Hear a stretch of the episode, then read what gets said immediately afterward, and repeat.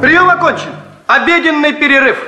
Федюнчик, а там что такое? Почки заячьи верченые, головы щучьи с чесноком, икра черная, красная, да, заморская икра, баклажанная. Но самое вкусное еще впереди. Записывайте наши рецепты из котла. Здравствуйте, дорогие радиослушатели! В ближайшие минуты с вами я, Нина Витковская. Сегодня речь пойдет о блюде под названием сварные сливки. Это не что иное, как современная сгущенка. Так как в средние века не было никаких проблем с молоком, сливками, медом и хлебом, то это великолепное блюдо могли себе позволить любые слои общества в зависимости от их вкусов. О приготовлении сварных сливок расскажет шеф-повар клуба исторической реконструкции Борхейм Кристина Виницкая. В зависимости от регионов или материального положения а, готовились они либо с сахаром, либо с медом, но общая, так сказать, концепция этого блюда не менялась на протяжении достаточно долгого времени и на достаточно большой территории. Соответственно, расскажу я рецепт приготовления этого интересного блюда. Нам понадобится один круглый белый пшеничный хлеб э, весом примерно в 500 грамм, 500 грамм сливок э, небольшой жирности 10%, 180-200 грамм сливочного масла, 5 желтков и 100-150 грамм э, сахара. Это две большие глубокие деревянные средневековые ложки, либо же вы можете положить э, мед.